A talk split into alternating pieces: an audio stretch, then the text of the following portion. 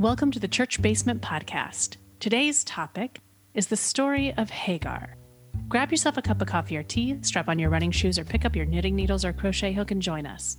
I'm Pastor Amanda Zenzalo, and I serve as the pastor at Central Lutheran Church in Northeast Portland, Oregon. And I'm Dawn Miller, a member here at Central and the producer of the podcast. Okay, so this story comes from the Hebrew scripture reading from the Mm-hmm. past Sunday. For those of us who may not have been in attendance, can you tell me what that story is? Absolutely. So, for folks who are kind of new around here, we use what is called the Revised Common Lectionary. It's a cycle of three years of readings that go along. And one of the options in the Revised Common Lectionary in the summer months, in what we call ordinary time, is some alternative readings that you can read that are kind of semi continuous. And they tell a longer story across lots of weeks.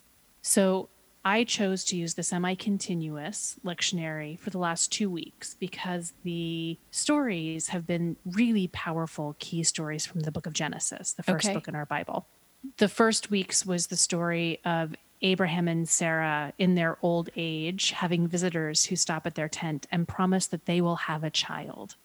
And Sarah laughs because she had tried throughout her entire lifetime to have a child and she never got pregnant.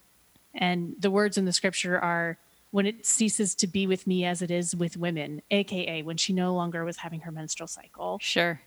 And the visitors say, You will have a child. And lo and behold, in their old age, Abraham and Sarah finally are able to have a son. I don't know, man. That's not what I would want at that age. I know, right? So Sarah laughs in response to hearing this promise. And who knows if it's laughter like, oh, you got to be kidding me, or nervous laughter of, I'm raising a kid now," hysterical. I'm going to go with hysterical laughter. right? Who knows what it was? But Sarah laughed at this. So they name their son Isaac, son of laughter. His name means laughter, right? Because Sarah laughed when she was promised this child. But before that happens in their lifetime, because they could not conceive and bear a son, Sarah had told her husband Abraham to take her Egyptian slave girl and have a child with Hagar. And so he did. And he had a son, and the son's name is Ishmael. So many years later, after Ishmael has been born and is growing up as a part of this family and is being present and is hard probably for Sarah to see. But Sure. nonetheless, her husband has a son. Yeah, but that's ultimate practicality for the time, though, right? Because you need that heir. right? or but someone. this is an enslaved person who has had a son for Abraham, Whoa. and she's an Egyptian woman. And so time goes on, and Sarah has Isaac. So the story of Sarah and Abraham being promised Isaac was the reading, not this last Sunday, but the Sunday before. Uh huh. This week's reading picks up when Isaac had been born and he had been weaned. There was a large party, a celebration, because all the things had happened that had been promised, that Isaac came to be, and that the promise that Abraham would be the father of nations and would bless the world with his children had finally come true in their eyes. And so there was a big party. And this section of the scripture, for those who are interested in looking it up, you can look it up in Genesis chapter 21. And this is specifically verses 8 through 21. So in this section, they have a big party for Isaac, celebrating and being excited. And if we think about when a child is weaned, on average, what would that be? Two, three, four years old? Somewhere in there, much of it depends on the culture. I'm going to say perhaps three or four. There you go, Given right? that many other cultures will nurse far longer than we do in the United States. There we go. And and it's historical, right? I don't exactly know how old at this point Isaac would have been, but the scripture says that at this point in time, we know that Ishmael came along quite a bit before, so probably a young preteen or a young teenager would be Ishmael, this boy. And Sarah at the party sees Ishmael and Isaac playing together. And she, our translation of the scripture says, she said to Abraham, Cast out this slave woman with her son, for the son of this slave woman shall not inherit along with my son Isaac. That is not what I would have expected from somebody like Sarah. Right? That is, that's bold and vindictive. Completely. And so Sarah, at this point, the woman of privilege who has her son finally, tells her husband, Get rid of them. And Abraham, heartbroken, a father to this child, does it. No. Yep. He casts them out. He goes, and the scripture says the matter was very distressing to Abraham on account of his son. No kidding. But God said to Abraham, Do not be distressed because of the boy and because of your slave woman. Whatever Sarah says to you, do as she tells you. For it is through Isaac that offspring shall be named for you. As for the son of the slave woman, I will make a nation of him also, because he is also your offspring. So Abraham rose early in the morning, took a bread, a skin of water, gave it to Hagar, putting it on her shoulder along with the child, and sent her away. Whoa. Wait, no words of reassurance? I got it on good authority that things are going to be fine. Just hang in there. Here's bread, here's water, and go. Yikes. And she departed and wandered about in the wilderness of Beersheba. When the water in the skin was gone, she cast the child under one of the bushes. Then she went and sat down opposite him a good way off, about the distance of a bow shot. For she said, Do not let me look on the death of the child. And as she sat opposite him, she lifted up her voice and wept. In this time that we are living, having this story is important. Oh, yeah. And there's more that comes, but I want to sit with this moment, right? Because we are hearing so much of mothers crying for their children, and we are hearing children crying for their mothers, and we are hearing off cast children. And, And, straight Hagar- up privilege. Straight up privilege, right? And to be clear, Abraham's not white. Well, sure. Right. Abraham is Middle Eastern, but he was a person of privilege, and this was the child of an Egyptian Exactly. slave woman. There is definite privilege. Absolutely, definitely. And the recognition that bodies in this situation were being cast out, and a mother was desperately trying to avoid having to watch her own child die of dehydration and starvation.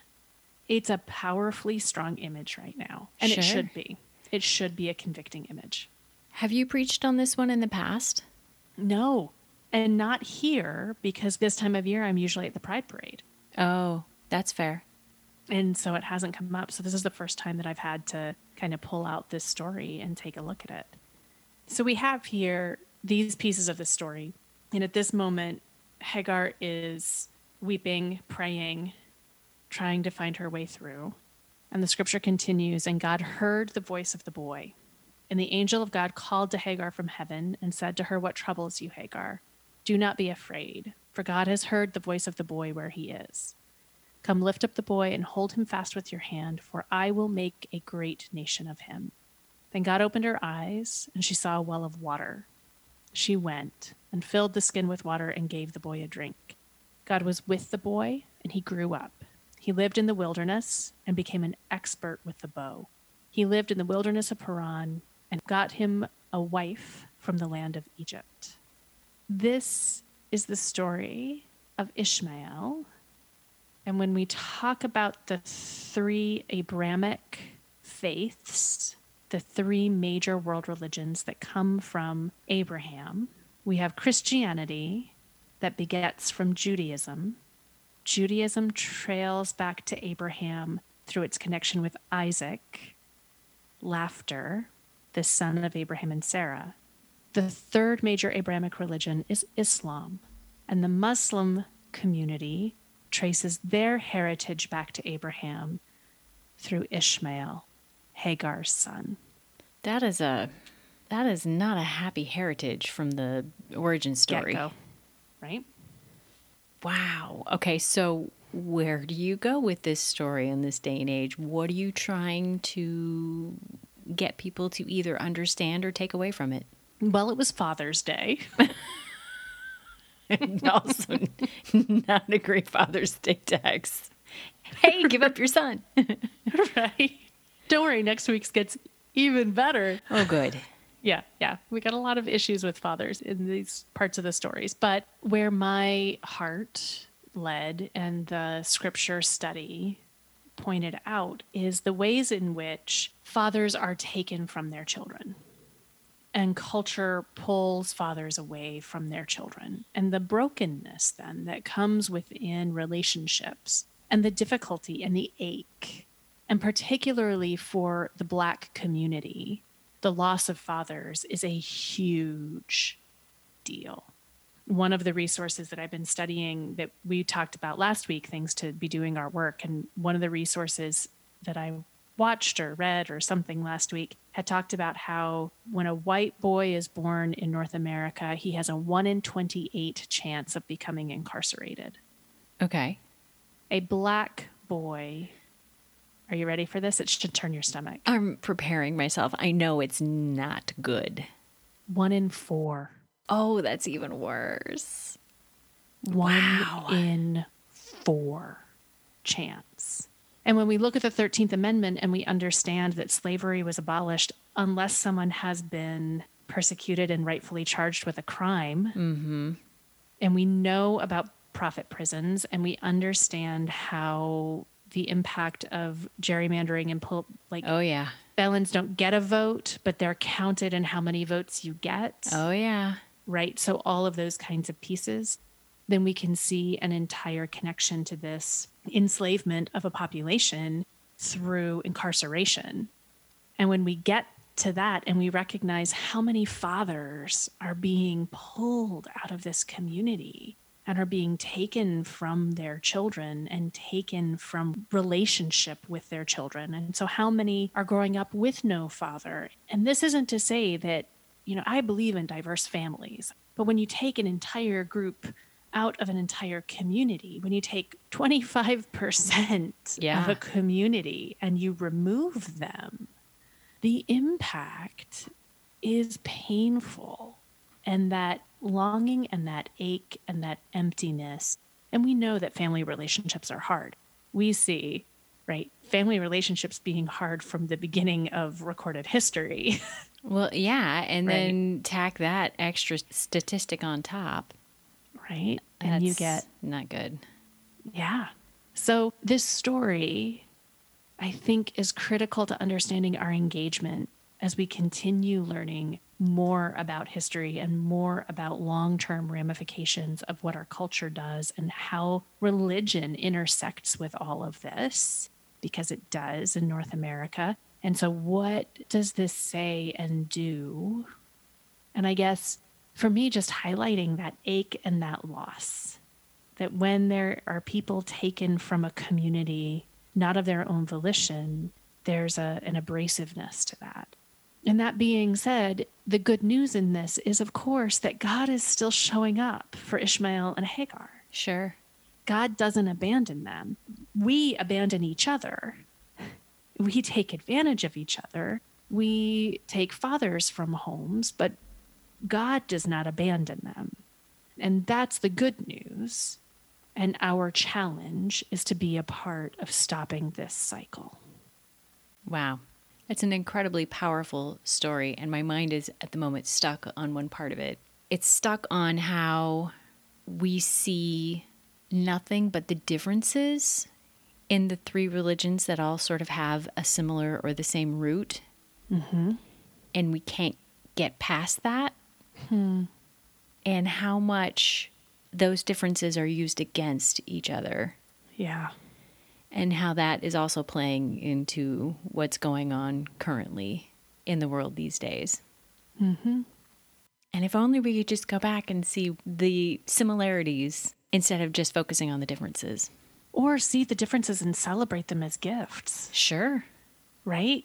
I think sometimes we're like, well, let's find out how we're all in common and what what we have in common and that's good. But also, I'm really glad that there are people out there who are morning people because I'm not and I'm never going to deliver papers and people really want their newspapers with their breakfast. So, Sure. even if we can't celebrate our similarities, even if we can learn how to celebrate our differences and how that gives the world all of the gifts that we need in order to make God's kingdom a reality. Oh, that is such a true statement. We focus so much on what it means to be normal and the same, where mm-hmm. there is such joy in the differences that are out there. And this is the argument then against being colorblind, right? Sure. To say I don't see color is to erase the absolute gorgeousness of the kaleidoscope of our creation. And to know that the differences are created on purpose. God didn't make us one big homogenous crew of creation because it's in the diversity, it's in the gorgeous, stunning colors of the world and of people and our passions and our hearts that God's kingdom thrives. And we need that diversity. And I think that there's there's a, a Sunday school song, Father Abraham had Yes, many yes, kids. yes. It's been running it's through fu- my had- head. uh-huh, has many sons as the original, but I use many kids. And it's the one that I actually sprained my elbow doing because there are like Motions. there are arm motions and body motions. It's a great song to get kids up and moving. But if we think about, you know, Father Abraham had many kids. I am one of them, and so are you. And how can we let that diversity be a gift? And not just in theory and not just in pillowcase cross stitch, but in the nitty gritty of we're going to disagree. And through our disagreements, we're going to envision a world that's better. It's hard work, but that's the call. Fascinating. That's going to lead me to my last question. Do you look forward to being able to preach this again in the future, or is this something that you are happy to have a chance at once and gonna let it go from there? I don't know. I think I'll have to listen to the spirit on that one. It's a powerful text, though, and it's an important story that I think gets overlooked way too much. So there may be a responsibility in preaching it again. Excellent. Well, thank you, Pastor Amanda, for taking the time to help us learn a little more about Hagar's story. I look forward to sitting down with you another week on another topic. As do I. And thank you for listening along. Please do check out that biblical story in the book of Genesis. Learn more. And if you have more details on this story that you would like to share, find us on Facebook and give more information. Or feel free to email us at podcast at centralportland.org. Until we are back in your ears again, remember God loves you no matter what.